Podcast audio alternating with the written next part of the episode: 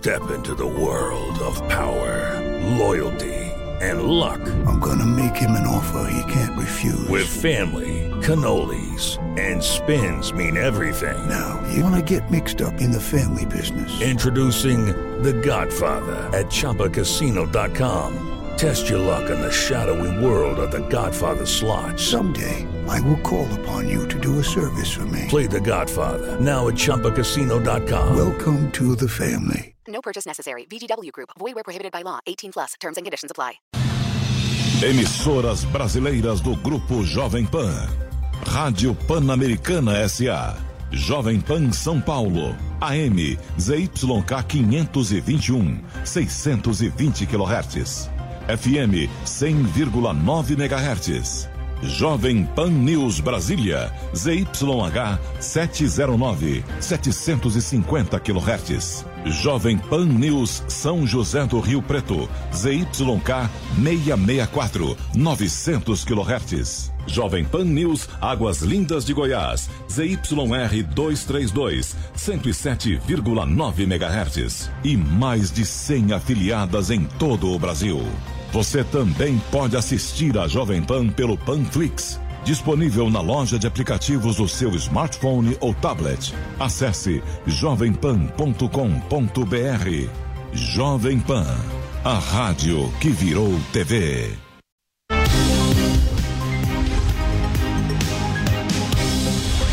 Direto ao ponto, com Augusto Nunes.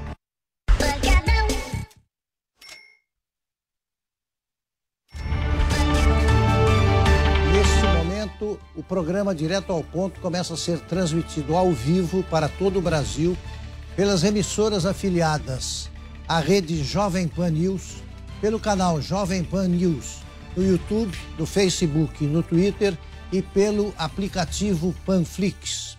Hoje a bancada de entrevistadores é formada por quatro jornalistas. Cristina Padiglione, colunista do Agora São Paulo e da Folha de São Paulo. Lívia Zanolini, apresentadora do grupo Jovem Pan. Christian Costa, editor assistente da revista Oeste. E Bruno Meyer, comentarista de negócios da Jovem Pan. Nesta noite teremos uma entrevista com o jornalista Alexandre Garcia, que conversa conosco de Brasília. Alexandre Garcia é jornalista, apresentador e colunista político.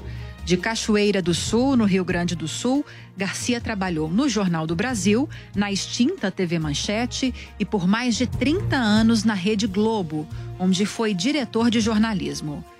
Há um ano e meio, o jornalista foi contratado para integrar o time de comentaristas da CNN Brasil, onde fazia o quadro Liberdade de Opinião do programa Novo Dia. Ele foi demitido pela emissora justamente por emitir sua opinião a respeito do uso precoce de medicamentos no tratamento da Covid-19.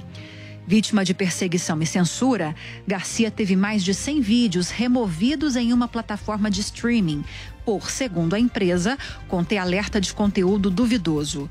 Alexandre Garcia vem no Direto ao Ponto falar sobre a liberdade de expressão, censura e os caminhos da imprensa no Brasil. Alexandre Garcia, muito obrigado pela aceitação do convite. É uma honra ter você por aqui. Sou seu admirador há muito tempo, você sabe disso. E vamos conversar sobre vários os grandes momentos da sua carreira também, o teu a tua história no jornalismo, que é muito bonita. Mas temos de começar com esta esse ineditismo sensacional. Você conseguiu sa- sair, ser afastado do programa Liberdade de Opinião por ter emitido uma opinião. Ninguém melhor que o, que o protagonista dessa história para contar como é que ela foi. Queria te ouvir. Boa noite, Augusto. Boa noite, Lívia, Cris, Bruno e, e, e Christian. né? É, estamos todos juntos aqui nesse momento da verdade. né? Ah, eu achei irônico, simplesmente irônico, né? É, desafiador da, do raciocínio, da rácio, da razão. um programa com esse nome, mas não admite liberdade de opinião. É, é um paradoxo. Né? Mas, enfim, é que eu insisti, ah, uma vez que eu vejo de perto os resultados do chamado tratamento, né? a gente não pode falar muito nisso, não. É, mas eu vejo resultados todos os dias. Então, é, é, é mais ou menos coisa de Galileu. Né? Galileu teve que negar que a Terra fosse redonda e, e girasse em torno do Sol, e, no entanto, a Terra continuou redonda e girando em torno do Sol. Né? É, eu fiz isso lá na minha cidade, em Cachoeira, quando o, o, o, o bispo ficou furioso comigo porque eu condenei um, um pároco que havia vendido altares seculares de, de estilo clássico português, de madeira, com ouro. Uh, vendeu da, da igreja matriz de Cachoeira, hoje catedral. E o bispo disse que eu fui lá pregar a discórdia entre os fiéis. E eu tive direito de resposta pelo Jornal do Povo lá de Cachoeira e disse: olha, não adianta o bispo negar. Qualquer pessoa que entre na igreja vai sentir falta dos altares. Né? E por se move. Não adianta. Né? Então, é isso. A, a verdade é sempre mais forte que a invenção de alguma outra coisa. Augusto. Cristina.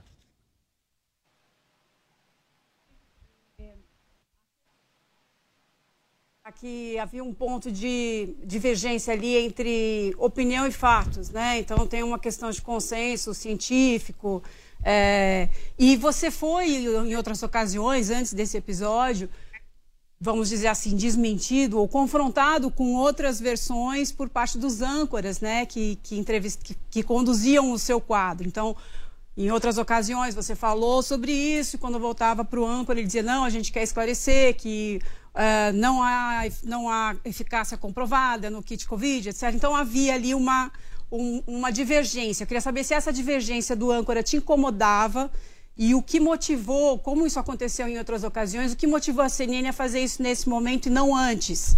E ainda, para emendar, se você tem essa, essa, essa, esse discernimento entre opinião e fato, assim, como onde acaba um e começa outro?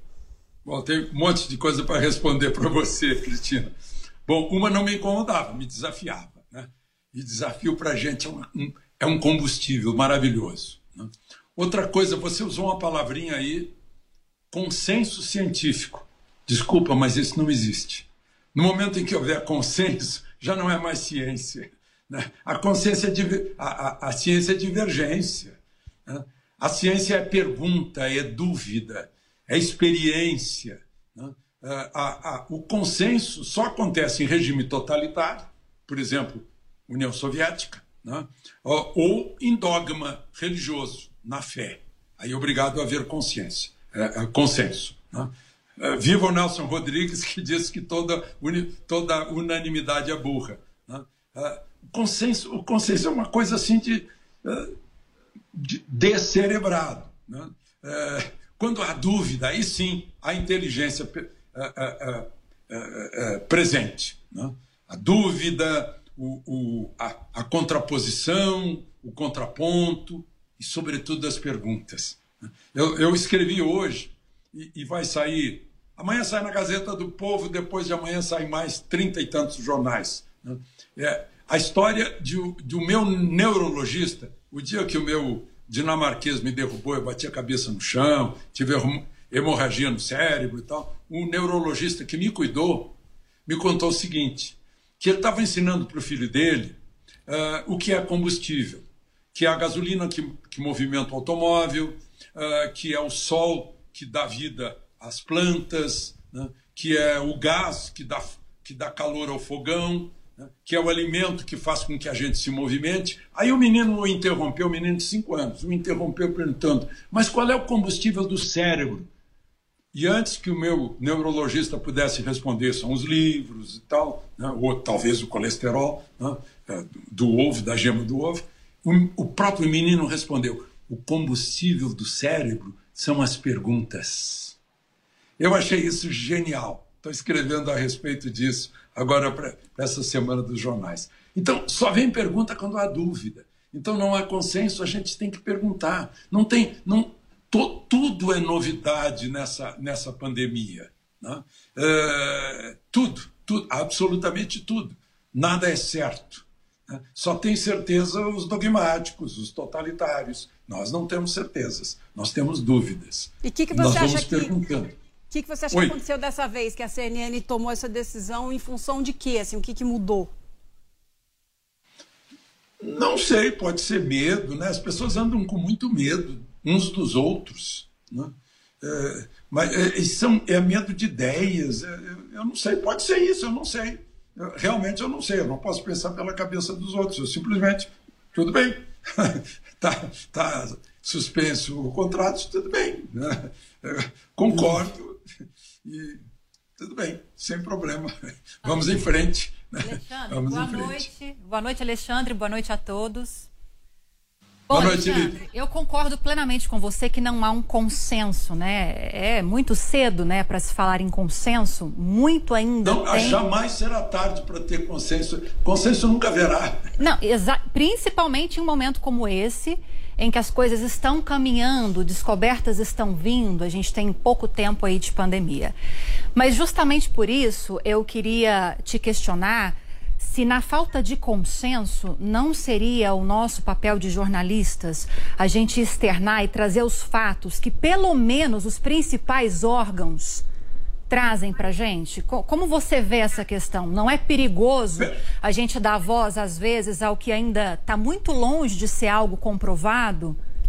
Olivia, peraí, eu, eu não vou dar voz a, a três entidades, eu vou dar voz ao povo que está sentindo as coisas no dia a dia. Né? Na minha primeira reportagem da vida no Jornal do Brasil, quando explodiu uma fábrica de. um, um, um, uma, um depósito de fogos de artifício, não tinha outro, foi lá o estagiário. Eu aqui, no dia 2 de maio de 1971. E eu vi que os meus colegas estavam todos uh, uh, uh, conversando com o delegado de polícia. Enquanto isso, eu fui contar os cadáveres. Eu acertei, eles erraram. Eu, eu falei em 26 cadáveres, tinha 27. Eles disseram que havia 17. Eles ficaram com as fontes. Eu fiquei com os fatos que estavam na minha cara.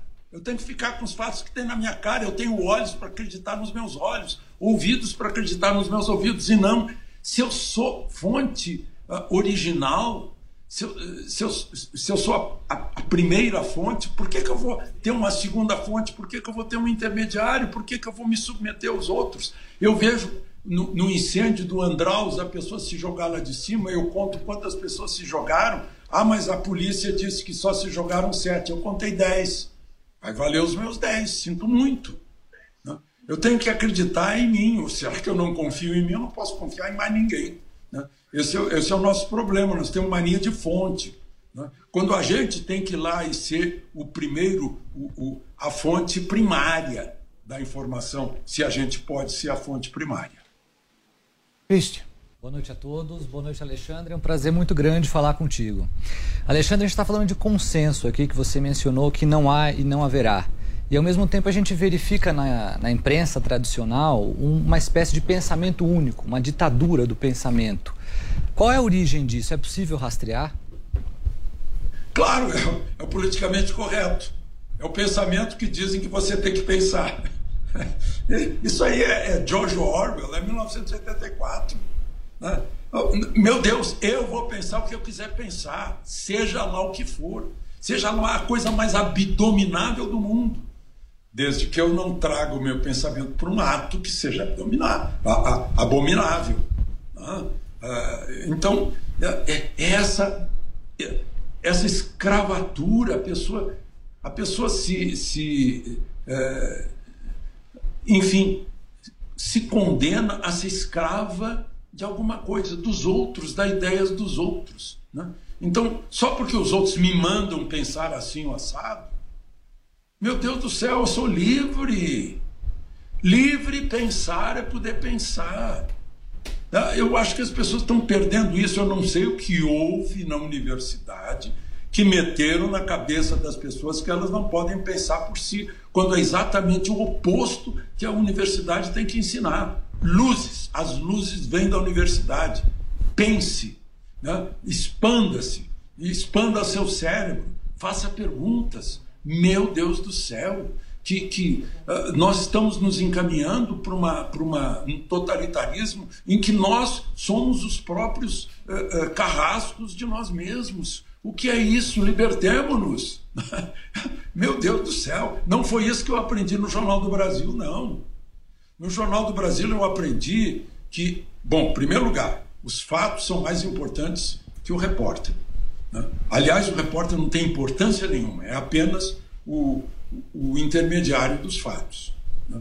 Hoje, o repórter virou dono dos fatos e aí faz dos fatos aquilo que ele quer. Será que é isso? Né?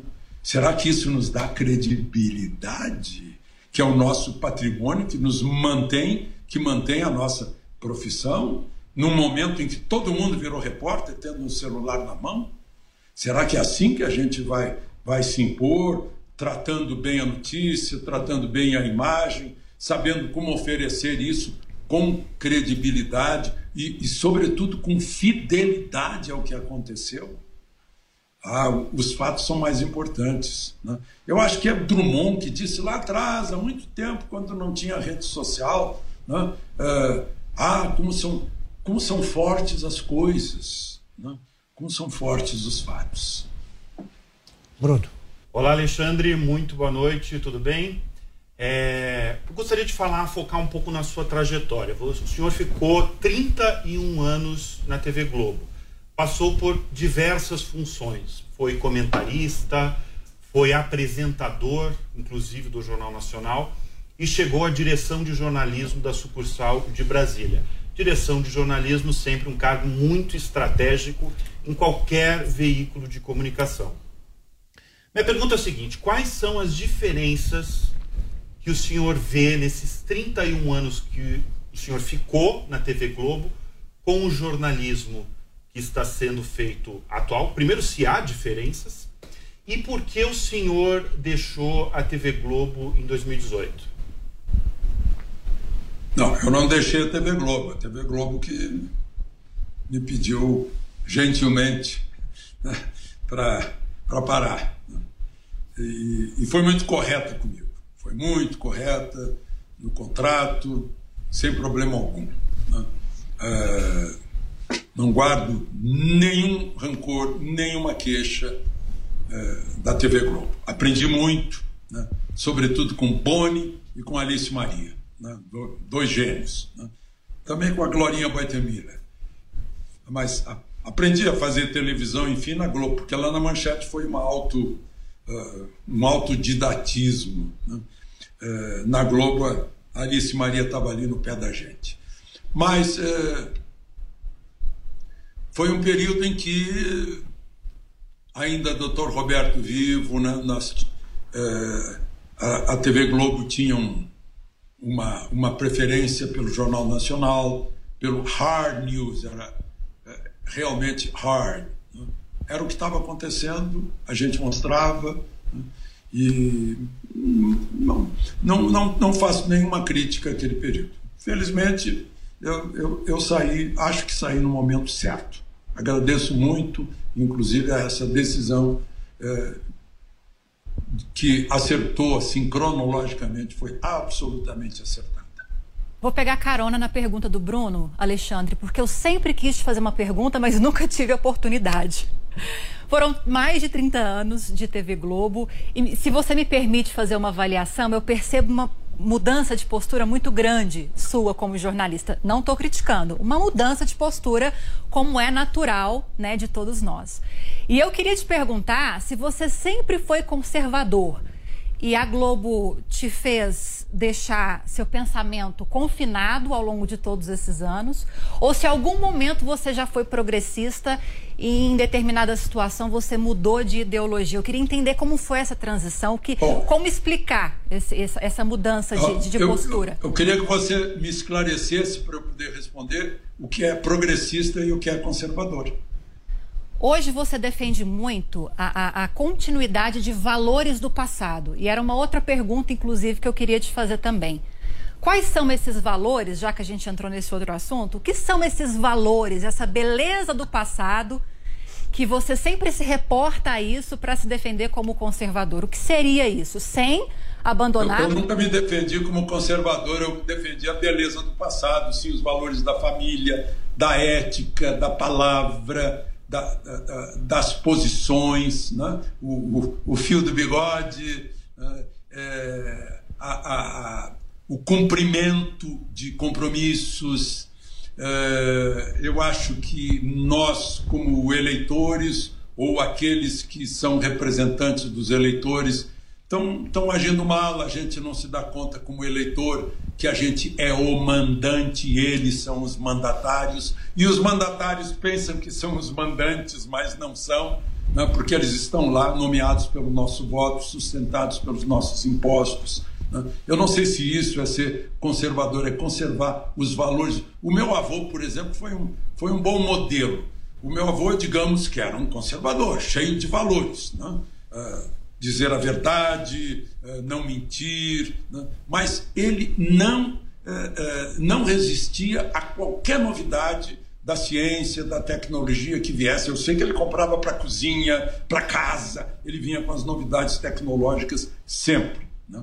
Eu acho que é, é uma combinação, não sei se isso é progressismo, porque é interessantíssimo. Por isso que eu perguntei para você se você me definiria o que é progressismo, porque os progressistas são geralmente os mais atrasados. São os que, são os que a, aplaudem, aplaudem ditaduras, totalitarismo, a, ideias antiquadas, a, estatização, o Estado mandando na vida da gente. Esses são os progressistas. Isso é um truque de marketing. Chamar o atrasado de progressista. Né? E chamar quem quer evoluir pelo liberalismo, pela liberdade, pelas liberdades pelas novas tecnologias, mantendo os valores que foram formados por milênios da civilização. Né? Eu acho chamar isso de conservador, não. Eu acho que um é inteligente e o outro está tentando nos enrolar. Deixa eu entrar nessa conversa aí também, amparado na minha longa experiência em cargos de chefia nas redações. Eu acho o seguinte: é, eu sou apegado, por exemplo, a valores que eu não considero do passado, que eu considero eternos. Honestidade, por exemplo. Ah, você tem um jornalista, ele tem de, de amar a verdade acima de todas as coisas. É, os fatos, por exemplo, tem respeito aos fatos. O progressista, é, é a palavra é bonita. Agora, você não pode ser progressista se você defende o que não existe mais, como, por exemplo, o regime socialista, digamos assim, da União Soviética, ou da. Você tem saudade disso, você gosta de Cuba e tal. Isso é o passado. Isso é o passado. Agora, o que me espanta agora, que me dirigia ao, a todos vocês, mas especificamente ao Alexandre. O que me espanta é o seguinte: eu sou um homem com dúvidas, eu sempre fui. Eu sempre fui. A gente vai para apurar um fato, você não sabe qual é a verdade. Né? Você fica examinando.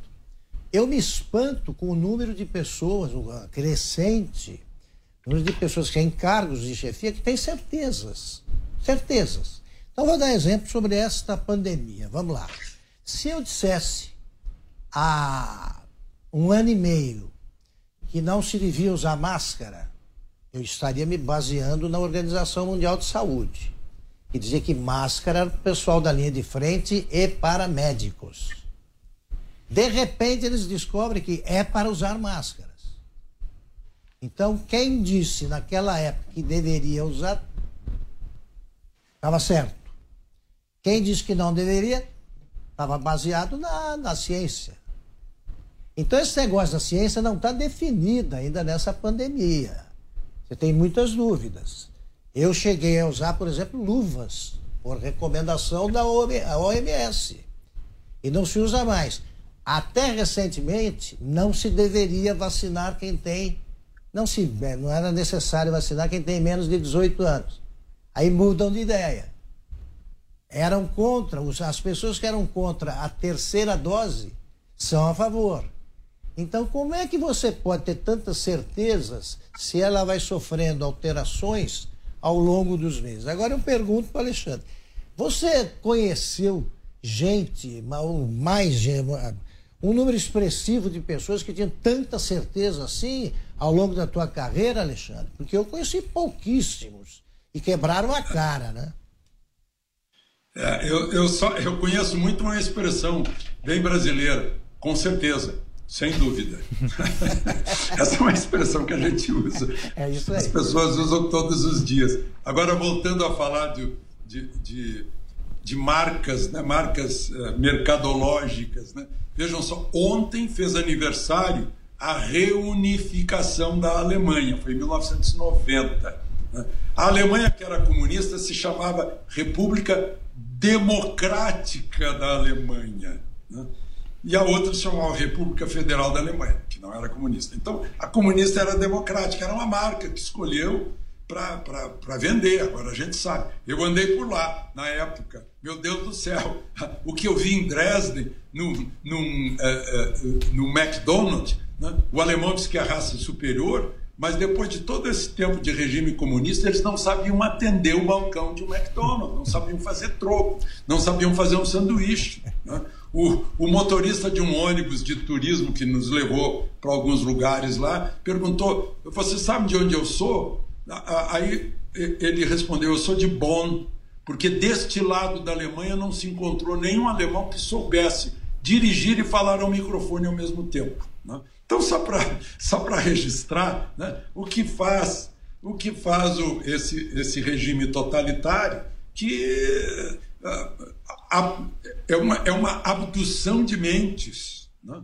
As pessoas não sabem o, o que faz a ausência de liberdade para um cérebro.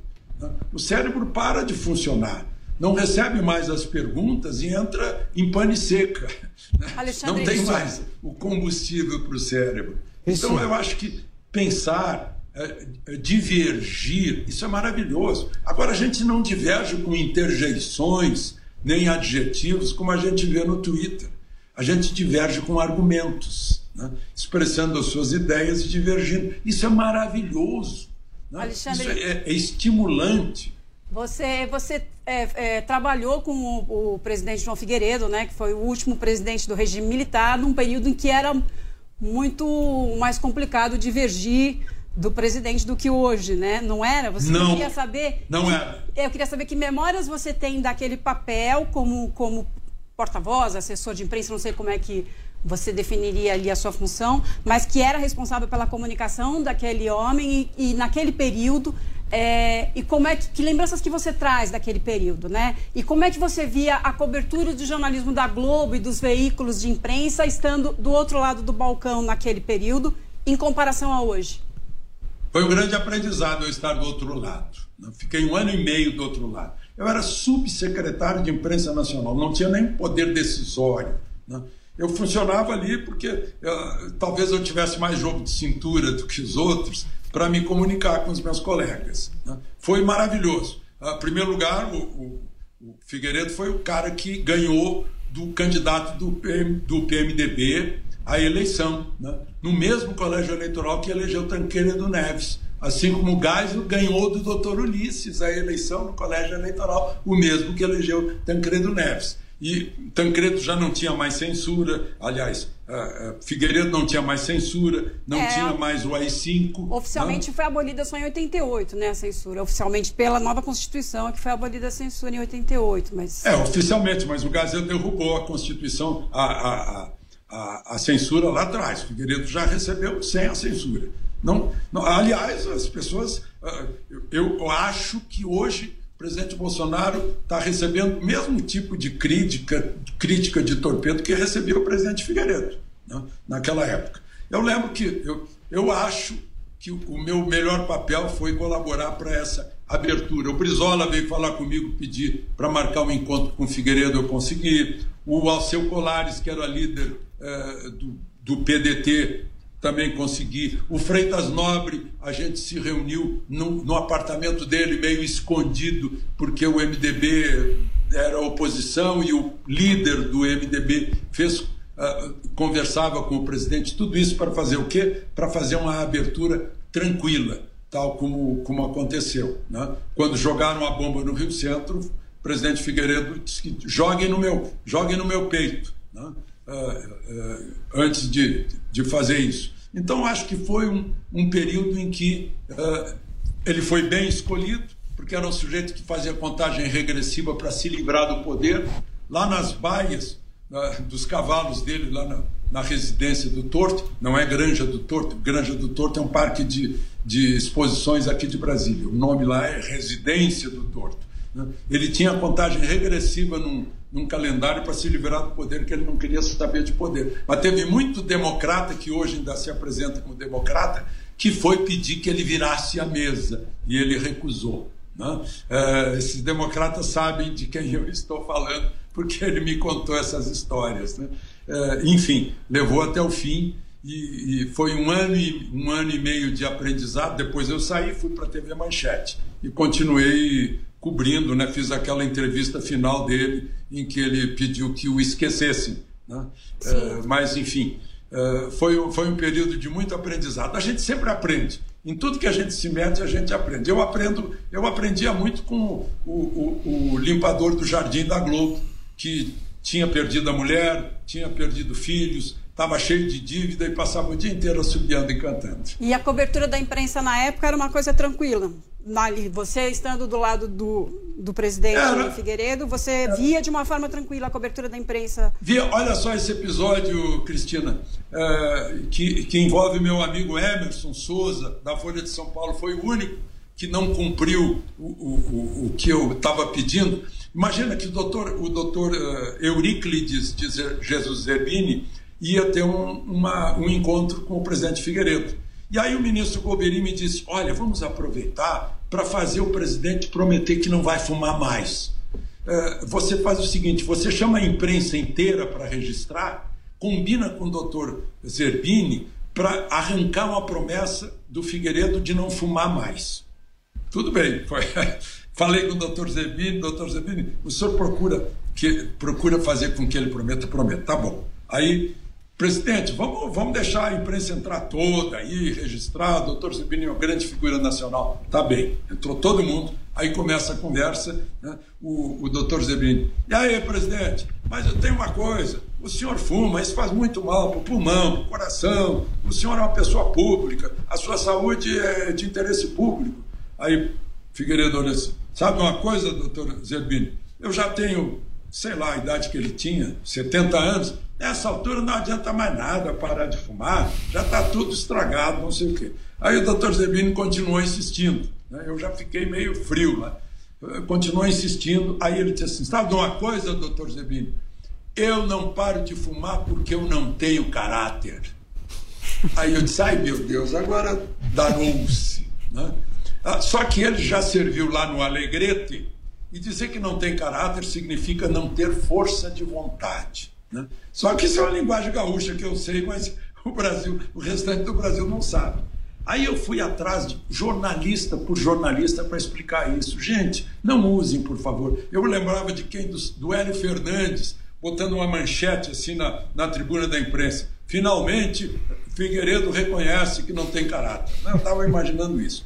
Ninguém, todo mundo entendeu, menos o Emerson, meu amigo, que botou, mas botou lá no finzinho da matéria e o, e o, e o, e o, e o editor não percebeu.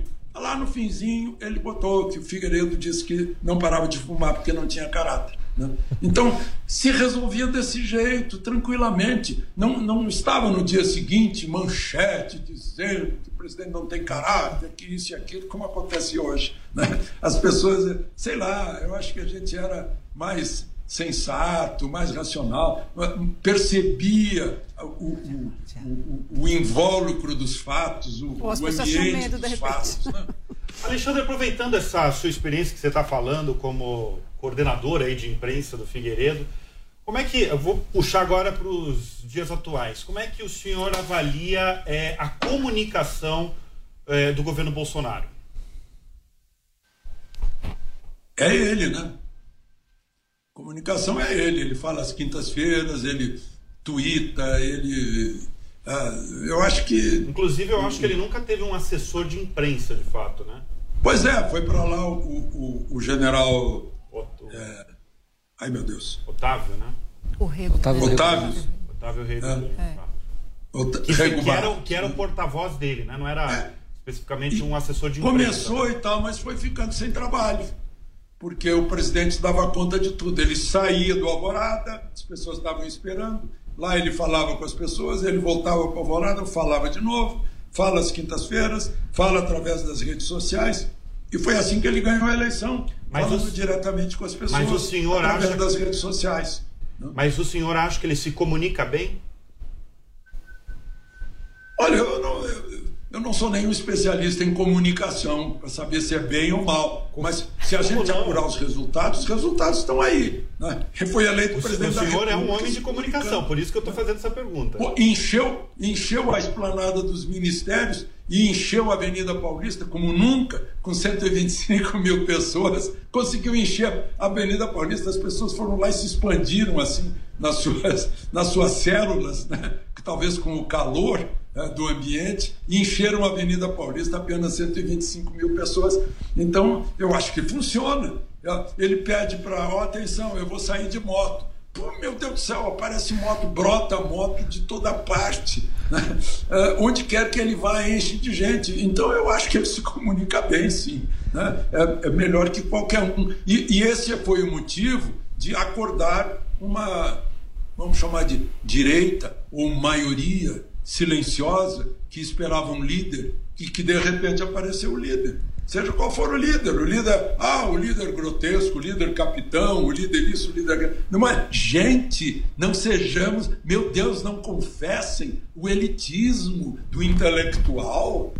Qual é o povo brasileiro? O povo brasileiro não somos nós, não. O povo brasileiro é bem diferente, é aquele que aplaude o seu, o seu Bolsonaro lá na rua que a gente vê. Outro dia ele foi a Alagoas e a Bahia. Né? A Bahia com, com o Rui o, o, o, o, governador Rui e, e, e o filho do, uh, do, do, Renan, uh, governador de Alagoas. Gente, onde quer que ele tenha estado, encheu de gente. Então acho que ele se comunica bem com o povo brasileiro, aquele povo típico brasileiro, que não somos nós que vivemos numa redoma. Alexandre, é, a gente está falando aqui de comunicação, do passado também. Você passou pelo impresso, rádio, televisão, tem uma carreira muito grande. Como que era fazer jornalismo antes do Google, da internet? Como que era isso? Bom, eu diria que era, era tranquilo, né? Era mais tranquilo. A gente saía, recebia a pauta, saía fazer a cobertura. Ninguém sabia o que estava acontecendo, só nós. Né? A gente anotava no, no caderninho, eu uso até hoje aqui o caderninho. A gente anotava no caderninho as coisas, voltava para a redação, redigia, né? o, o editor dava uma olhada, mandava publicar e estava tudo ok. Não aparecia o nome da gente, né? Pela primeira vez que apareceu meu nome é quando eu fui cobrir Buenos Aires, Montevidéu. Aí eu até achei estranho. Eu fui sequestrado, o Jornal do Brasil mandou fazer matéria na primeira pessoa. Eu disse: Meu Deus do céu, eu vou para o inferno, eu estou cometendo um sacrilégio. Onde é que se viu eu escrever sobre o que eu senti? Não tem nada a ver com isso, né? É, então, é, era, eram outros tempos, os fatos eram importantes. Eu vibrava com os fatos. Se conseguir furo todos os dias era uma, uma delícia acompanhar a viagem presidencial e furar os coleguinhas, era uma maravilha. Uma vez eu furei os coleguinhas, desculpem os coleguinhas que foram furados, que devem estar me ouvindo, se estiverem me ouvindo até hoje. Eu furei os coleguinhas com um terremoto no Japão. Vocês acreditam nessa? Não é eu estava no Niotan, tremeu tudo. Né? Eu liguei para o meu, liguei pro, meu contato, um, um brasileiro casado com uma uma japonesa, disse, por favor, liga para a sismologia para saber o que houve. Né? Porque tremeu tudo aqui, estalou tudo aqui no hotel. Aí ele me disse: olha, foi um terremoto, escala, sei lá, 4,5 na escala Richter, eh, não houve vítimas, durou uh, um minuto e 15 segundos, foi de tal hora a tal hora. Eu disse, Opa, tá bom. Aí o Figueiredo estava pousando no aeroporto de Haneda. Né? Aí eu instruí o cinegrafista, eu disse, olha, quando o Figueiredo puser o pé no chão do Japão, sair da escada do avião, você sai do pé dele e vem para mim. Né? E aí deu no pé, eu disse quando o presidente pisou no...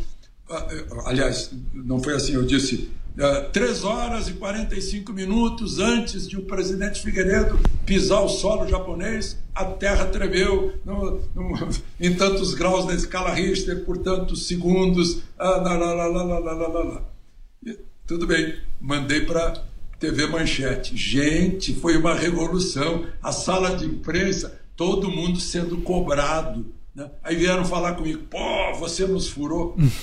ah, é? Furei com o quê? Ah, um terremoto. Não, vocês estão brincando, que eu furei vocês com terremoto. essa, então, essa, essa foi a reportagem que mais é, te emocionou? Qual foi a reportagem que você mais gostou de fazer? Olha, eu sou. Eu acho que eu nasci para ser guerreiro, né? Então o que eu mais gostei de cobrir foi guerra. É, e, foi quando eu tive mais, mais no front, em Angola e, e, e no Líbano. Em Angola, eu pilotei um avião, sem saber pilotar, sobre as baterias cubanas, porque o piloto capotou, e estava só eu e ele. Né? E, e, e, lá no Líbano eu estive sob fogo, o cara descarregou um Kalashnikov em mim. Né? Se eu não tivesse, se eu não fosse um, um, um, um reserva da infantaria, eu estava morto, né? porque no primeiro zumbido que passou por aqui, que eu reconheci que era um projétil, eu fui para o chão. Né? E, e, cada vez que eu levantava a cabeça, ele atirava de novo, dava mais uma rajada, eu consegui rastejar até uma, uma floreira, me joguei para dentro da floreira, e, e, aí eu descobri por que, que as pessoas matam numa guerra. Porque eu queria ter um fuzil para revidar. Né? Eu fiquei furioso com o sujeito porque ele atirava em mim e eu não tinha um fuzil. Eu acho que ele pensou que eu tinha uma Uzi, uma, uma é, é uma Uzi sim, é aquela é, pequena submetralhadora, é uma Uzi, o, o, o, israelense, e era a teleobjetiva da manchete. Né? Então, o que eu fiz? Eu peguei a teleobjetiva e comecei a fotografar o sujeito que estava, claro, ele não estava na janela de um prédio bombardeado, ele estava nos fundos, no escuro. Né? Mas eu fotografei a janela de onde ele atirava. E aí eu comecei a ofender a mãe dele em português, ele não entendeu nada. Mas eu gritei tanto sobre a mãe dele que lá no Lá longe, um, uma trincheira israelense ouviu e veio lá com um Merkavá gigantesco, né, que é um tanque de, sei lá, 58, 60 toneladas, e se pôs entre mim e o atirador e virou o tubo do canhão para a janela do atirador. Eu acho que ele está correndo até hoje em direção à Síria. Alexandre, uh, queria, te queria, te perguntar o seguinte: tem um livro, você certamente leu, uh, o livro do Philip Knightley, que é um primor contando a história dos correspondentes de guerra, que se chama A Primeira Vítima, né? Por causa daquela frase que os correspondentes, como você, os que cobriram o conflito, sabem. A primeira, quando começa uma guerra, a primeira vítima é a verdade. O que é que você, o que é que tem de fazer alguém destacado para cobrir um conflito, uma guerra, para se livrar dessa frase, para encontrar a verdade apesar ah, da, da, das tentativas, do esforço dos dois lados para encobrir o que não os agrada. Pois é, é complicado, né? Porque você não consegue ficar uh, entre dois fogos. Né?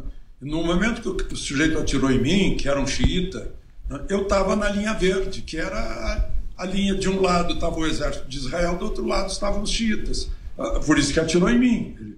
Uh, eu, eu depois fui preso pela PE, pela polícia militar uh, do exército de Israel, porque acharam que eu era um, um, um soldado judeu uh,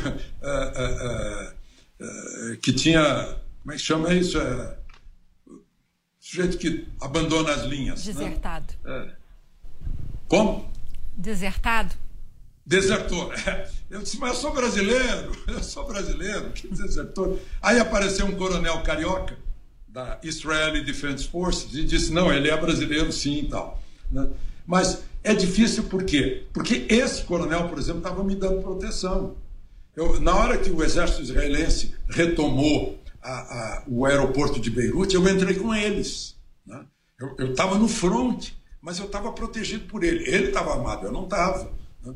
Mas o que, que eu estava vendo? O que ele queria que eu visse. Né? Eu estava dentro das forças de ré, subi na torre, subir, e, e via a batalha avançando. Mas, mas eu não estava do outro lado, dos xiitas. Eu não, eu, eu não conseguia ver. Então eu para ser fiel, eu tenho que dizer: olha, eu estava do lado eh, das forças de Israel e vi isso, isso, isso. Né? Alexandre. Muito, muito interessante que nós passamos pelo saguão do aeroporto, ele estava coberto de fezes. Aí eu disse: puxa, tem tanto banheiro aqui no aeroporto, por que, que esse pessoal não foi ao banheiro?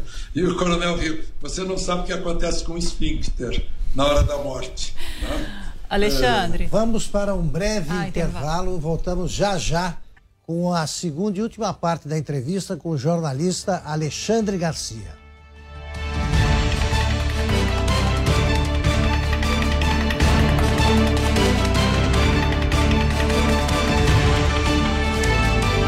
Direto ao ponto, com Augusto Nunes. Jovem Pan News. App News da Jovem Pan, o aplicativo que te dá todas as informações na palma da sua mão. Receba tudo em tempo real e escolha os assuntos que mais gosta para ficar bem informado. Tem política, esporte, ciência, tecnologia, tem entretenimento e muito mais. No App News você tem a leitura resumida e se concentra apenas o que importa, a notícia. Então entre agora na loja de aplicativos do seu celular e digite App News. E sabe o melhor? É de graça.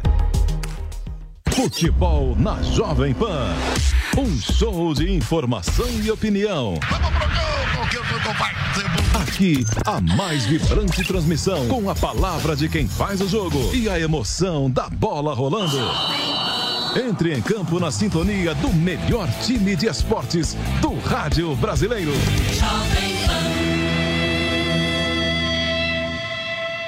Jovem Pan. A Jovem Pan está com você em todos os lugares e em todos os momentos. O mercado trabalha na expectativa de uma redução. De manhã, informação e opinião na medida para começar o dia do jeito certo. A MP da Liberdade Econômica tem que ser aprovada. Quatro membros do alto escalão do governo Pará. No começo da tarde, a equipe de esportes da Jovem Pan entra em campo com você. Estamos juntos mais uma vez para mais uma edição do nosso Esporte em Discussão para você. Para analisar os lances polêmicos e discutir à vontade. Ao longo do dia, nossos repórteres não deixam escapar nada. Tráfico de pessoas. A notícia de última hora. E aquilo que mexe com a sua rotina. Pela marginal do Rio Tietê, em direção a Ayrton Senna, tem agora. Tudo passa pelo microfone da Pan. Viu só? A Jovem Pan está com você o tempo todo. Em som e imagem. Acesse jovempan.com.br. Baixe o aplicativo da Pan e se inscreva nos nossos canais no YouTube. Augusto Nunes. Estamos de volta para a segunda e última parte da entrevista com o jornalista Alexandre Garcia. Tinha interrompido a Lívia, com você a palavra. Alexandre, eu queria saber como você está fazendo para gerir seus conteúdos nas redes sociais, sobretudo no YouTube, depois que alguns vídeos tiveram de sair do ar, depois que você teve alguns vídeos censurados. Como é que você tem feito esse, esse trabalho de gestão para continuar produzindo? Peraí, eu não tive nenhum vídeo censurado. Eu censurei. Minha filha censurou. Minha filha que me dá uma mão, ela está aí atrás, ali ao, lado da bandeira. Né? Ela me ajuda. Né? Eu preciso da ajuda de uma nova geração. Foi ela que me convenceu de entrar no YouTube, nas redes sociais, etc. No mesmo dia em que me avisaram que eu sairia da Globo. Liguei para ela, ela disse: vamos entrar. Né? Agora, 3 milhões e 120 mil no, no Twitter, 2 milhões e 300 não sei quanto no, no, no YouTube, mas eu vejo todos os dias para dar o gostei ou não gostei né? uh, das, das, pessoas. Né? Uh, eu, eu, eu para mim, a diferença de televisão e rede social é isso. Agora é comunicação social. Lá na minha faculdade se chamava Faculdade de Comunicação Social. Não era, era informação social. Informação é de uma via só, comunicação é vai vem, vai vem. Na rede social tem vai vem. Né? Então, aí a minha filha disse, pai, olha, as, as regras do YouTube uh, tão, vão pegar muita coisa que você falou aí do tratamento, não posso falar da palavra, né? uh, dessas coisas. Então, tudo que havia referência né, dos resultados que eu vejo todos os dias, minha mulher é médica e não, ninguém foi hospitalizado até hoje, né? Ninguém, já está um monte de gente. Dá três dias para se livrar do Covid, né? mas eu estou vendo isso, eu estou vendo os resultados, as pessoas uh, agradecendo, né? salvou minha vida, salvou minha vida. Né? Uh, então, uh, aí eu vejo isso todos os dias. Né? E, e, então, paciência. As regras são essas, para eu permanecer no YouTube eu tenho que fazer isso, então vamos tirar. Não foram, nem sei, acho que deu mais de 300 comentários que eu tirei. Né? Isso vai dar menos faturamento, é óbvio, mas eu tirei para não, não receber nenhum gancho, nenhuma, uh, nenhuma suspensão, nada. Vamos nos enquadrar, as regras da plataforma são essas, ok. Né? No tempo que eu trabalhava em, em televisão, disse, ok, a, as regras da televisão são essas, ok, se eu não gostar das regras eu vou embora. Né? Então é assim que a gente faz. A mesma coisa, o sujeito vai jogar num time de futebol, veste a camisa, ah, mas eu estou vestindo essa camisa, mas eu vou jogar em favor do time contrário. Não, não dá. Alexandre, você falou muito sobre essa coisa de a gente ter que duvidar o tempo todo das que o consenso não existe. Enfim, o consenso, em algum momento, as coisas vão mudando né, paulatinamente, mas a questão, por exemplo, do kit Covid é, já, já se sabe há algum tempo que não apresentava resultados científicos e, e aí você fala dos casos que deram certo, etc. Será que você não fala com alguma convicção sobre aquilo que também não é uma convicção? Não faltou fazer um contraponto com os casos, por exemplo, da Prevent, que eu acho que foi no, no, no, naquele episódio da CNN que você saiu, você estava ali falando já, defendendo o, o, o, as acusações em cima da Prevent, né? Dos casos que foram escondidos e tal. Como é que você. Será que não faltou essa, essa dubiedade da informação, né? Você não apresentou como convicção uma coisa que também não era é, uma certeza? Não, não, eu, olha, eu não, não defendi a Prevent em lugar nenhum. Eu defendi foi aquilo que eu vejo todos os dias, o resultado do tratamento precoce. Mas não sou eu que vejo. São milhões de pessoas né? e centenas de milhares que foram salvos graças a isso. É só sair para a rua e perguntar para as pessoas, gente. E aí, perguntem. Saiam das redações e perguntem para as pessoas na rua, no boteco, no bar, Sim. na esquina, na rodoviária, no ônibus. Perguntem. Não, é, eu não escuto nada disso. Eu pergunto para as pessoas e não obtenho essas respostas. Mas eu é, é, estou aberta a ouvir os dois lados, né? Eu acho que não, não dá para tratar como uma certeza um aspecto que tem sido bastante combatido, né, que não tem apresentado evidências científicas e tal. Mas eu queria só te perguntar isso assim, como é que foi esse critério da sua filha para tirar esses vídeos do ar, né? Não houve uma censura, houve uma iniciativa sua, é com base em quê? Você acha que se fosse realmente um fato Não, com base se fosse um fato com base comprovado, haveria algum problema em manter isso no ar? Claro, havia, eu seria, eu seria cancelado né, se eu mantivesse. Porque está proibido mencionar tais e tais e tais assuntos.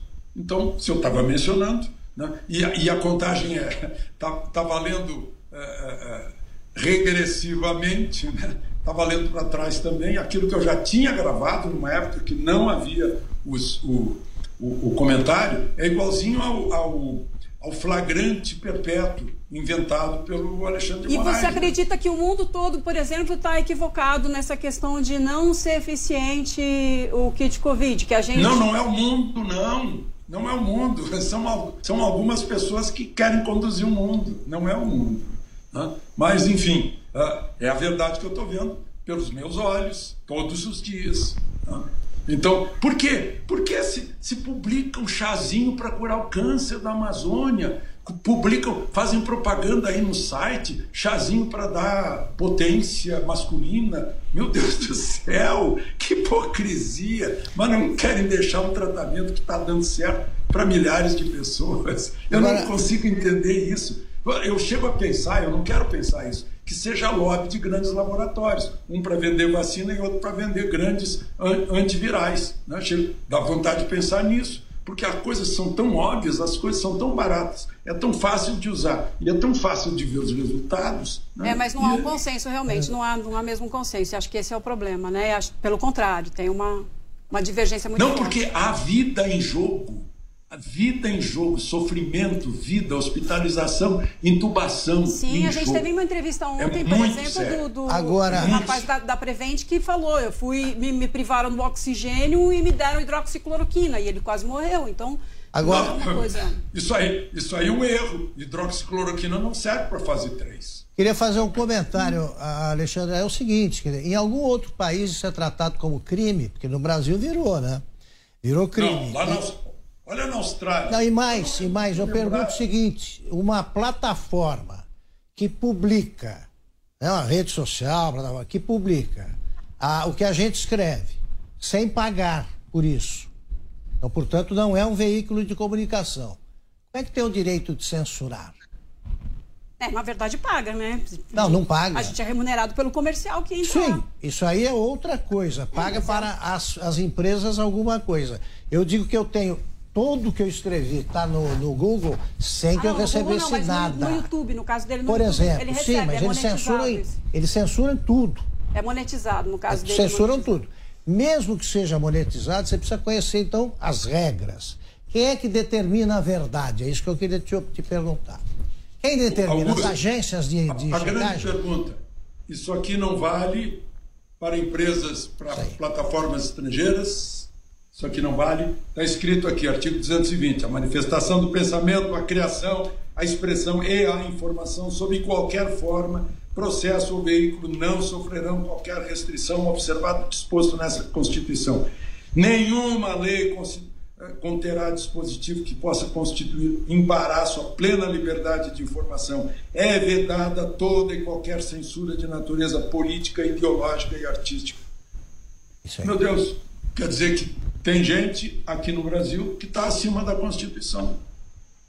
Não, então, é- esse é o problema. Está escrito na Constituição, eu sinto muito.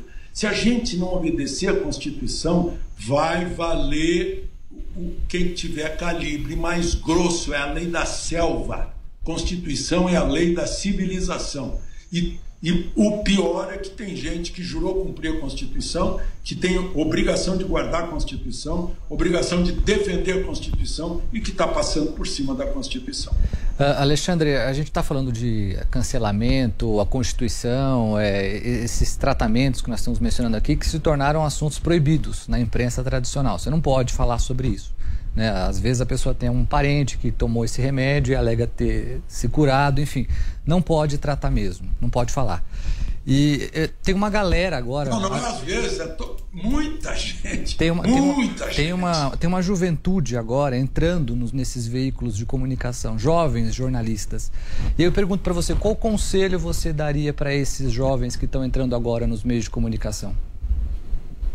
Não vai adiantar eu dar conselho se tem professor o dia inteiro fazendo a cabeça do moço, servindo. Eu, eu- eu- sinto muito, eu vou repetir aqui, eu tenho repetido isso, me aconteceu na UNB. Na hora que os alunos me perguntaram sobre as características do jornalismo, e eu falei em veracidade, objetividade, clareza, simplicidade, isenção e neutralidade, o professor ficou furioso comigo porque eu falei em isenção e neutralidade e me explicou que forma militantes ideológicos para combater o status quo opressor. Gente, eu- isso aconteceu em 1990. Aqueles alunos hoje já são chefes. né? Então, o que, que eu vou dizer para as pessoas? Informem-se, façam perguntas, não deixem que sua cabeça seja abduzida. Não deixem, pensem por si, tomem as suas decisões, avaliem, leiam muito. Leiam muito, aprendam com, com, com todos os que escreveram a respeito da sua profissão. né? E outra coisa que eu vou dizer, por favor, tenham cultura geral. Jornalismo é obrigado a ter cultura geral para saber onde é que fica o fêmur. É, Então, é, meu Deus, é, dá uma pena. Dá uma pena enorme, eu não sei é, o que foi que mudou. né? Eu acho que é saudosismo meu. né? Nós, nós éramos no tempo em que, com 15 anos de idade, lá em Cachoeira, a gente ah, ah, fazia uma sátira de Romeu e Julieta. Né? Hoje o pessoal nem sabe mais quem é o Shakespeare. Né? Ah, Mas eu não sei, mudou, mudou, paciência. Eu sou conservador, né?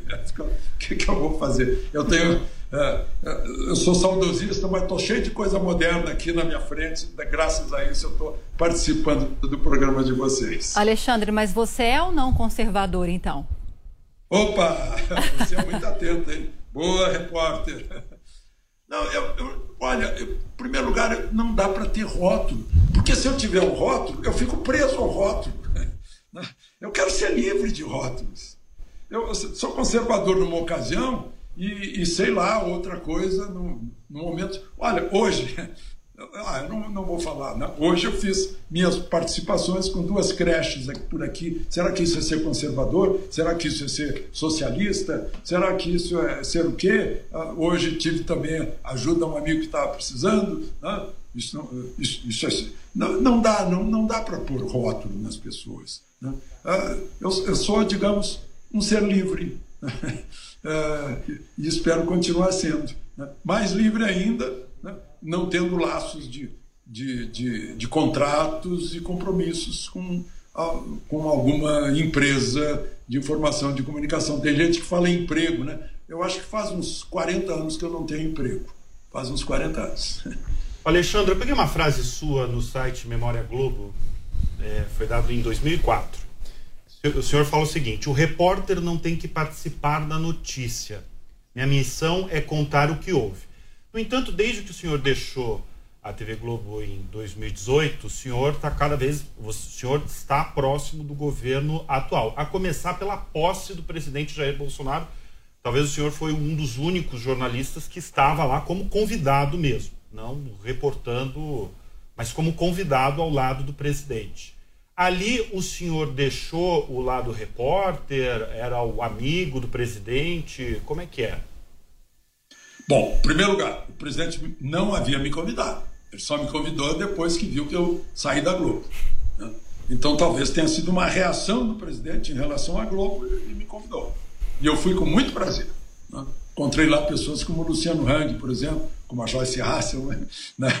E uh, eu não fui como repórter, né? eu fui como jornalista e, e, e, eu, e, eu, não sou repórter hoje, eu não saio para a rua para reportar fatos. Eu fico em casa para interpretar fatos e comentar fatos. Então é diferente. Eu fui repórter durante muitos anos no Jornal do Brasil.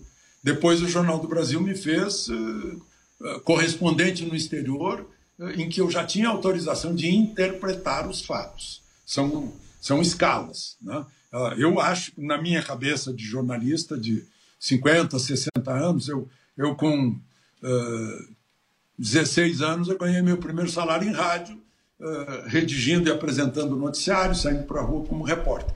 Eu acho que depois de uma década, duas como repórter, a gente pode ser autorizado a, a, a comentar.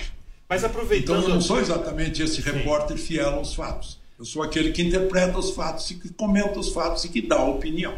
Mas aproveitando essa, esse assunto que a gente está falando sobre a proximidade com o presidente Jair Bolsonaro, como é que começou essa proximidade? Essa relação de vocês? Não sei, eu acho que uma vez no avião. Antes de, então, antes de ele ser presidente? Ou como presidente já? Não, ele deputado, encontrei na porta do avião, ele me disse que a mulher dele estava esperando a, a, a Laurinha e conversamos sobre o, acontecimentos mundiais. Foi por a única vez. Né? Depois fui convidado para a eh, presidência da República. Eu tive muito mais contato, por exemplo, com o presidente Itamar Franco, que me dava em primeira mão o nome dos ministros que ele iria demitir, eu dava em primeiro lugar. Né? É, devo muito ao presidente Itamar Franco, foi quem me deu o furo do Plano Real. Ele me deu o furo do Plano Real, me explicou uh, chamou o Fernando Henrique para me explicar e eu dei o furo no Jornal Nacional. E, então, com Itamar Franco eu tive mais relacionamento que com, com Bolsonaro. Né? Uh, então, uh, ele tem os amigos dele. Né? Uh, o senhor não se considera eu, amigo dele? O senhor sim? não se considera amigo dele, do Bolsonaro? Bom, o que é amigo? Amigo é essa coisa frágil que a gente diz, ah, meu amigo, meu amigo. Não, meu amigo é quem troca confidências, uh, quem pede conselho, quem faz ajuda, quem está presente na hora. Isso é, para mim, isso é amigo.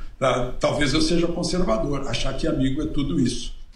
Uh, fora, fora disso, é, é conhecido. Eu acho que o Bolsonaro tá, é a pessoa certa no momento certo desse país. Né? Só ele poderia ter a coragem de fazer o que fez. Né? Tá, tá mais de mil dias aí o pessoal está com uh, abstinência de dinheiro fácil. Né? Nas, no, em, em, em, na mídia, no, na Lei Rouanet, uh, da Petrobras, da, da Caixa Econômica, do Banco do Brasil, do superfaturamento das empreiteiras. Só ele para ter essa coragem. Se fosse outro, já teria dado um jeito aí de. Ah, pelos os outros que eu vi, sempre deram um jeito. Né? Ele fez um, um basta, um corte, né? que é o sonho, era o sonho de 58 milhões de eleitores. E eu vejo que é o sonho das pessoas que saíram para a rua no 7 de setembro. Só antes, antes de passar para. É Lívia agora você vai falar, né? Pode. Você que estava na, na fila. Eu queria registrar o seguinte: dizer, qualquer coisa que se escreva registrando um fato favorável ao governo resulta em comentários na, no Twitter, que, segundo a boa definição da Ana Paula Henkel, é a cracolândia da internet. Os caras dizem, mas você está recebendo quanto do governo? Quanto do governo? Esse governo aí não está pagando, não. Agora, foi divulgada uma lista de blogs aí no, no, governo Lula e no governo Dilma, com a, especificando as quantias, ganhava um milhão, dois milhões, contratos com a Petrobras e tal, e ninguém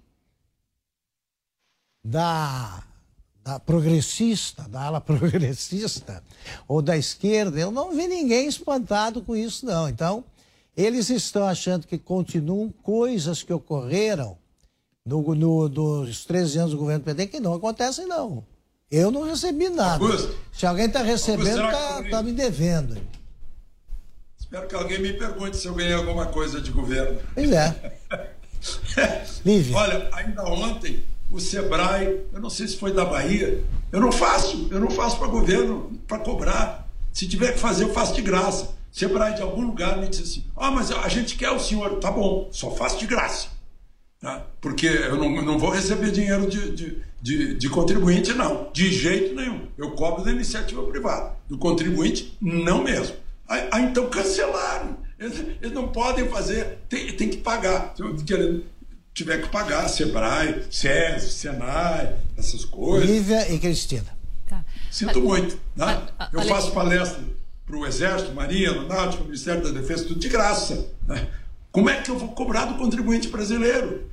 Não, de jeito nenhum. Eu cobro da iniciativa privada.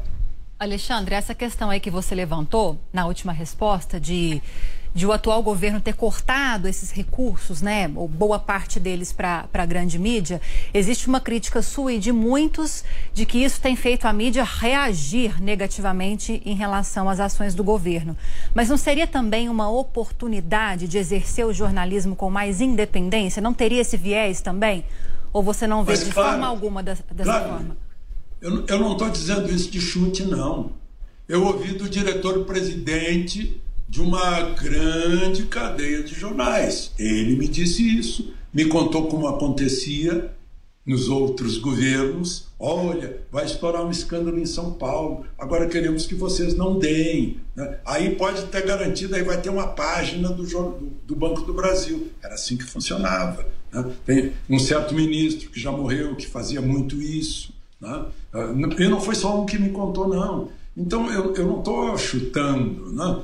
É, agora, é a grande oportunidade. Eu acho, eu acho que liberdade de imprensa não tem que depender de, de verba de governo. E, por outro lado, digo isso para os prefeitos, governadores, presidente da República. Gente, governo não precisa de propaganda, a propaganda do governo são suas obras. Né? Que, que seja um bom governo não precisa de propaganda. Né? Então, é, é, esse dinheiro aí no meio. E outra coisa, né? Lei Rouanet estava dando para os que concordam com a gente. Né? E não para quem estava estimulando o folclore, os valores culturais brasileiros, os mais profundos, né? a, o, o, sertanejo, o que estava começando, a, os, os eventos culturais brasileiros. Esses precisam. Aquele sujeito afamado que cobra 500 reais a, o camarote para assistir um seu. Não precisa disso, né?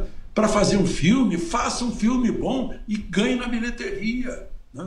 Mas é, era assim, né? Ficaram, tá cheio de gente aí que está furiosa porque cessou, né? ficou, ficou com abstinência, aí o estômago, o bolso ronca e a boca ronca também. Cristina. É, o senhor tem acompanhado as, as pesquisas de, de, sobre a aprovação do governo, reprovação? Queria saber é, por que, que, se o presidente é a pessoa certa, na hora certa, e tem acertado tanto, o que, que tem gerado esses resultados de diferentes institutos de pesquisa, né, que tem colocado a, a reprovação, a desaprovação do presidente Jair Bolsonaro nas alturas? Eu acho que tem que perguntar para os institutos onde é que eles estão errando. Se é na ponta, na coleta, se é na tabulação, o que está acontecendo? Porque a gente olha para as ruas do 7 de setembro, compara com as ruas do 12 de setembro, compara com as ruas do 2 de, de outubro e, e compara com as pesquisas de opinião e a gente se pergunta: uau, essas ruas estão acabando com os institutos de pesquisa. Ou os institutos de pesquisa têm que implorar para esse pessoal que faz as manifestações parem com isso, que vocês estão nos desmentindo.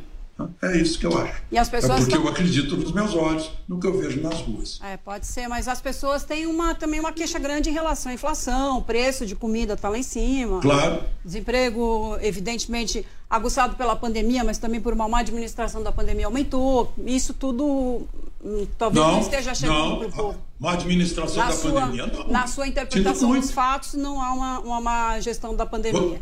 Comparemos com a Europa. Ah. Qual foi a administração da Europa e a administração do Brasil? E olha os resultados. Né? Então a gente administrou melhor, sem esquecer. Né? Ficou um pouco. Tivemos que fechar, tivemos que desempregar, tivemos Europa que quebrar. Quais países mas não da foi Europa, tanto, por exemplo?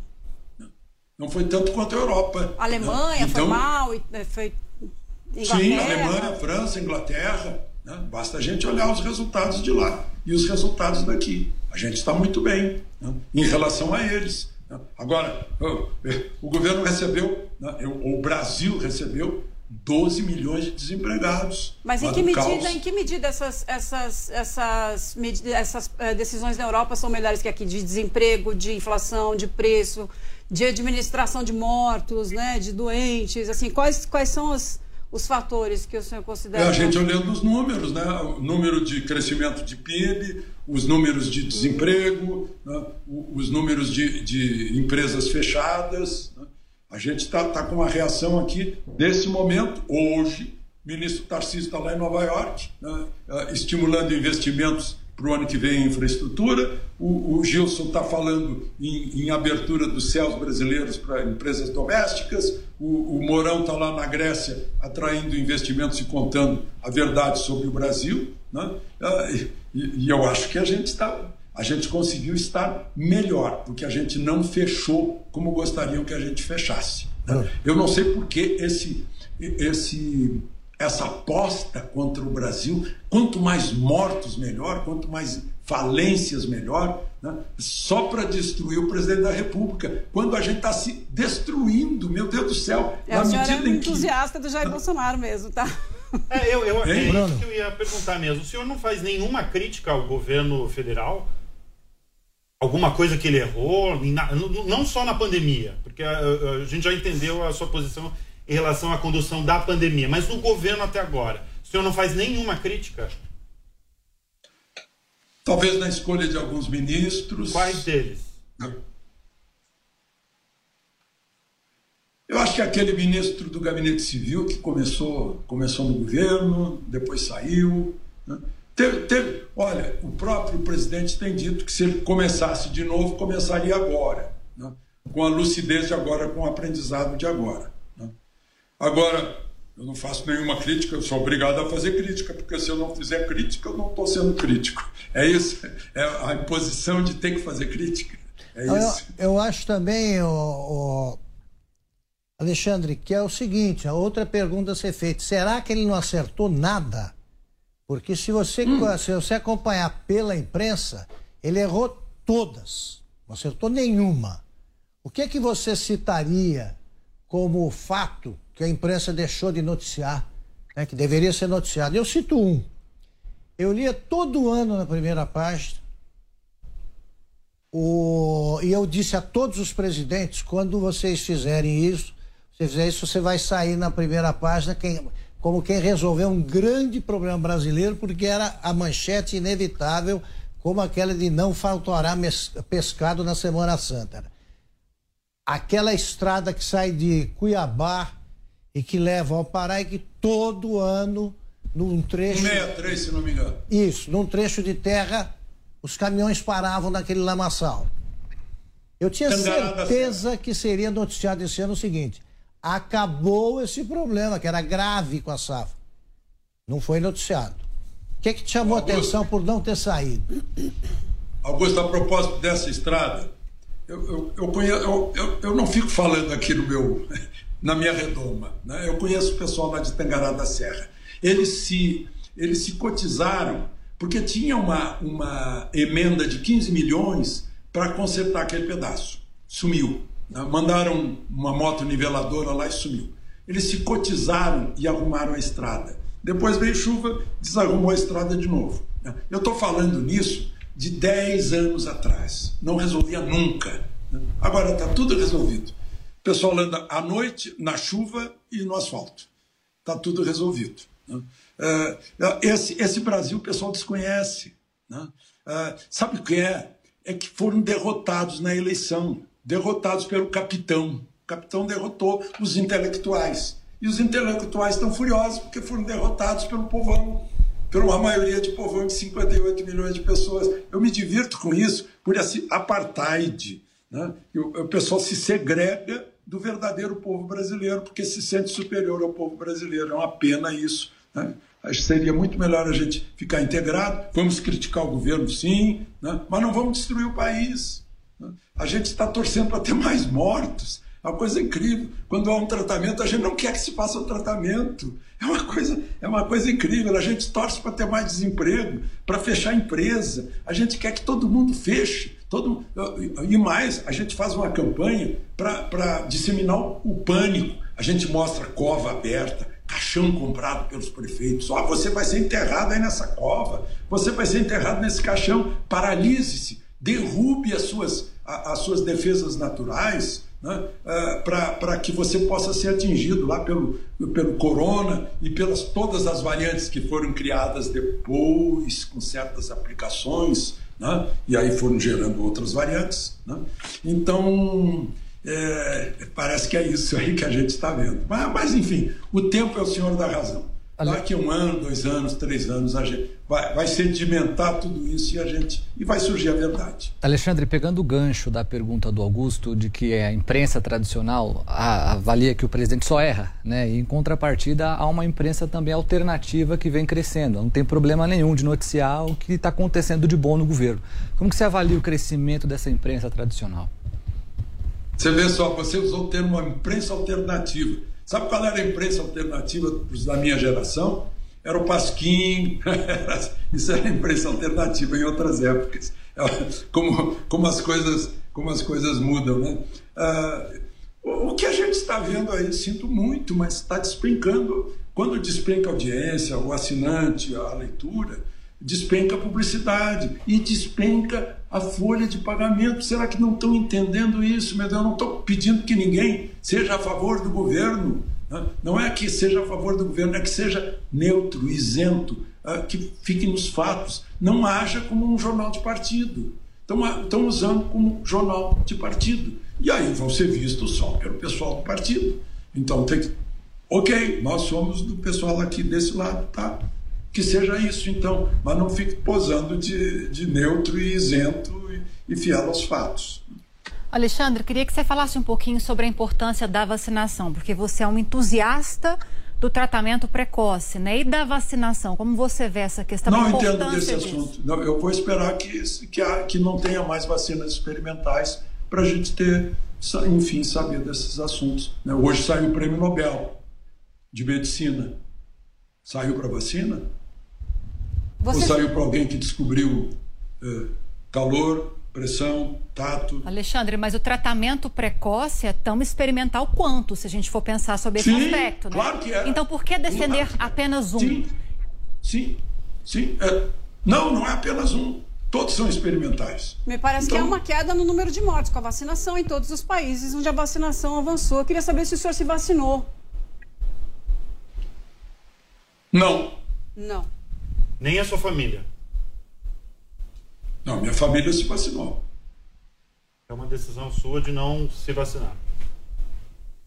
E não há evidências suficientes de que a vacinação é mais eficaz do que qualquer outra. Mas a experiência, olha aqui, vacina experimental eu acho que é para voluntário. É, não é experimental. A gente tem uma, um não é? da Anvisa, a gente tem as Anvisas de outros países. Mas a Anvisa, é, a Anvisa afirmou chancelando, que não é chancelando isso como o único meio eficiente de combater as mortes. E as mortes efetivamente estão caindo.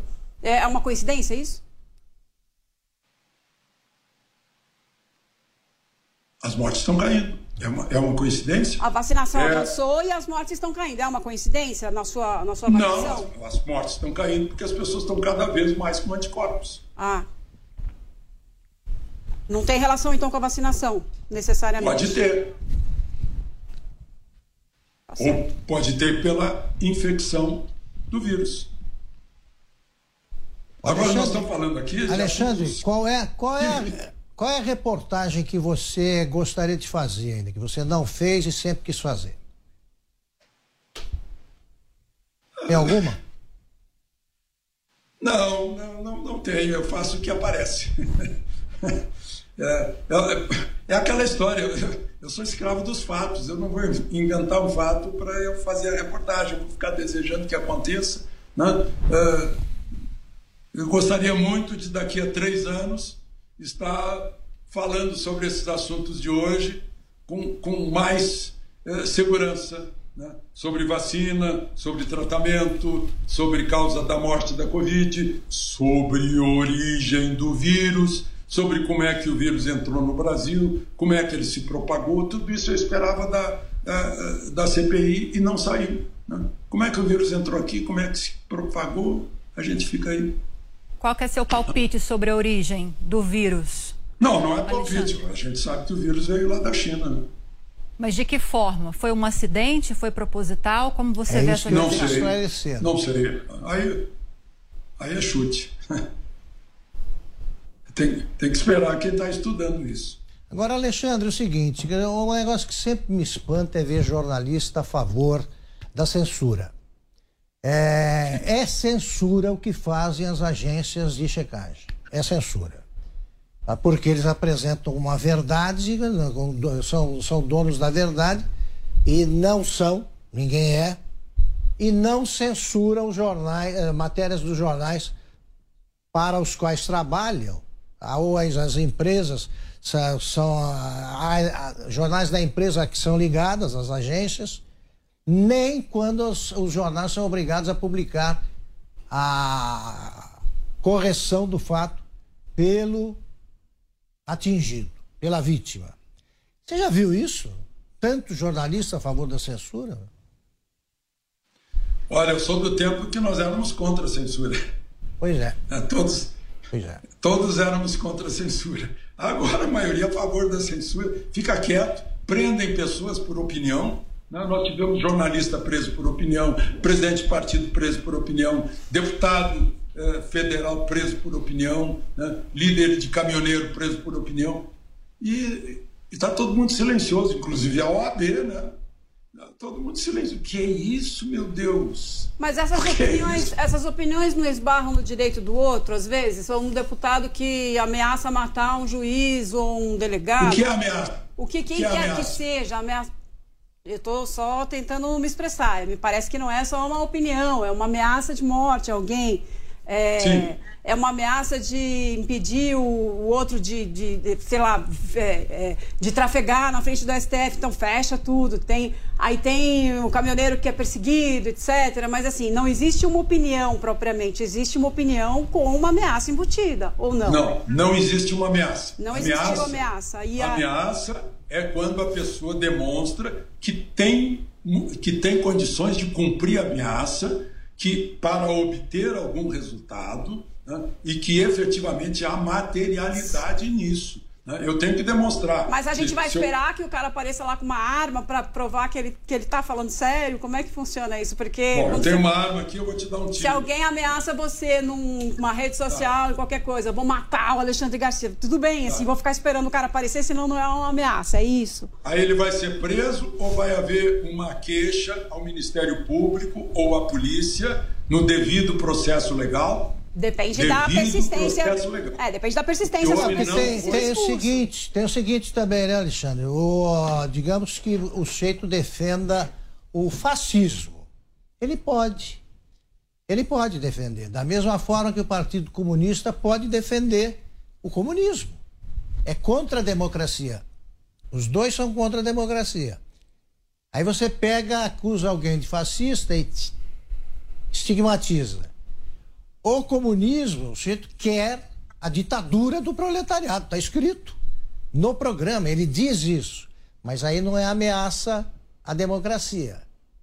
Esse é que é o problema. É, mas é que o nazismo vai além de uma Não, ameaça veja à só. democracia, Agora né? veja só. A gente está falando de outra Está coisa. escrito ali que você que não existe crime co- cometido com palavras. Não existe. Está na Constituição, não existe.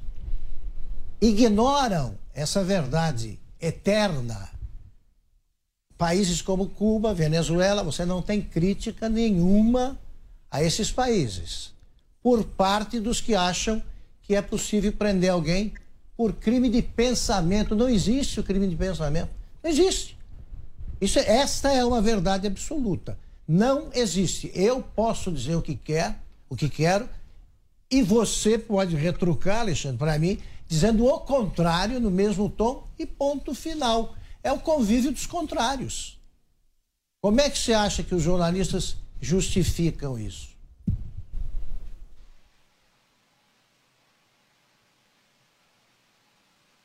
É isso aí, não sabemos.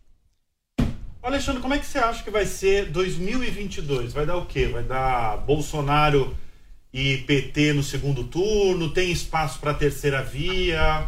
Queria que você desse um panorama da sua visão mesmo. Olha, em primeiro lugar, eu não tenho bola de cristal. Nós temos a mania de. Não, isso eu quero é seu palpite mesmo, não quero bola de cristal, com quero o palpite Jogadora mesmo. de búzios, de carta. né? Com a experiência Tudo que indica você tem que vai continuar ah, polarizado. né? E que, ao que parece, se Lula for candidato e se Bolsonaro for candidato, que seriam os dois para o segundo turno, né? assim eu fico. Né, se eu pudesse imaginar alguma coisa, eu diria que o Lula talvez indique alguém para o lugar dele. né? Eh, pode ser que haja até resultado no primeiro turno, mas é, mas é bola de cristal pura. A gente tem que saber o que vai acontecer no ano que vem. E espaço Né? para No ano que vem, o pessoal vai estar esquecido deste ano. né? Essa, essa CPI de triste memória vai estar esquecida, com todo o esforço que fez de, de, de carro de som. né? Ah, E ano que vem, o que o- é a economia estúpido, como que se diria. A economia talvez seja o, fator eh, essencial do resultado da eleição do ano que vem. Né? É emprego, é renda, é, é situação econômica do país que, que vai decidir uma eleição. Está faltando um, exatamente um ano para essa eleição. Faz, está tá fazendo 61 anos que eu elegi pela primeira vez um presidente da República. Mas se- Agora, dia 3 de outubro, fez isso. Última pergunta do programa, Bruno. O senhor falando agora da economia, se fosse hoje, o senhor acha que o presidente Bolsonaro perderia? Não, pelas ruas não perderia. Não, mas eu estou falando de economia, desemprego, Não, eu tô, inflação. sim, mas a economia. Mas quem vota é o eleitor, que sofre os efeitos da economia. E o eleitor está saindo para a rua apoiando o presidente. Então, pelas ruas de hoje, pelas ruas do 7 de setembro, o presidente ganharia a eleição. É o que eu vejo. Você me perguntou o que eu vejo. é Sim, que sim, eu sim. vejo. E a falar da terceira via, tem espaço? Eu acho que não. Né, Aqui no Brasil nunca teve, né? Desde Collor e Lula, foi lá, a primeira eleição direta já foi polarizada, todas as outras ficaram polarizadas. né? A terceira via é é uma tentativa aí de, de, um, de um lado assim eh, disforme, talvez, de vários interesses. né?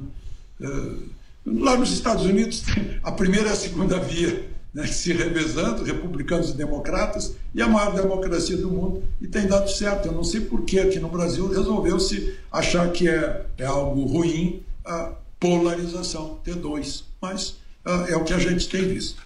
Alexandre, muito obrigado pela entrevista, tá? Foi um prazer conversar com você. Tá? Infelizmente, o nosso tempo acabou. Se quer dar um último recado, você tem 30 segundos.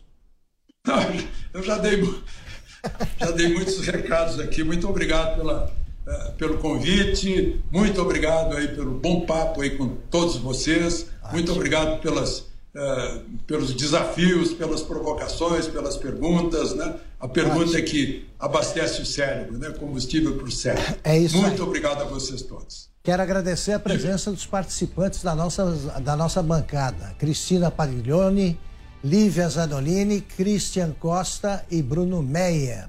Nosso programa está disponível em todas as plataformas do Grupo Jovem Pan. Obrigado pela audiência e até a próxima segunda, às nove e meia da noite.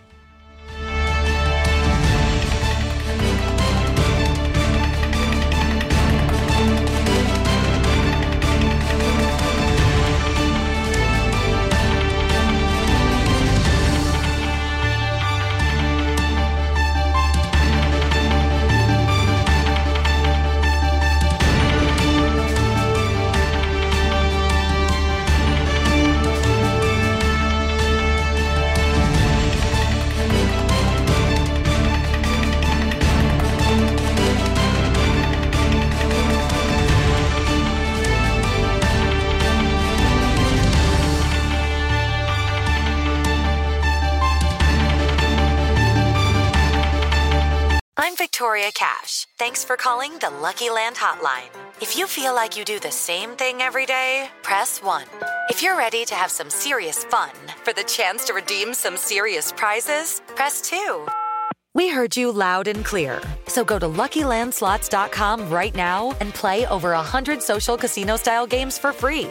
Get lucky today at LuckyLandSlots.com. Available to players in the U.S., excluding Washington and Michigan. No purchase necessary. VGW Group. Void prohibited by law. 18 plus. Terms and conditions apply.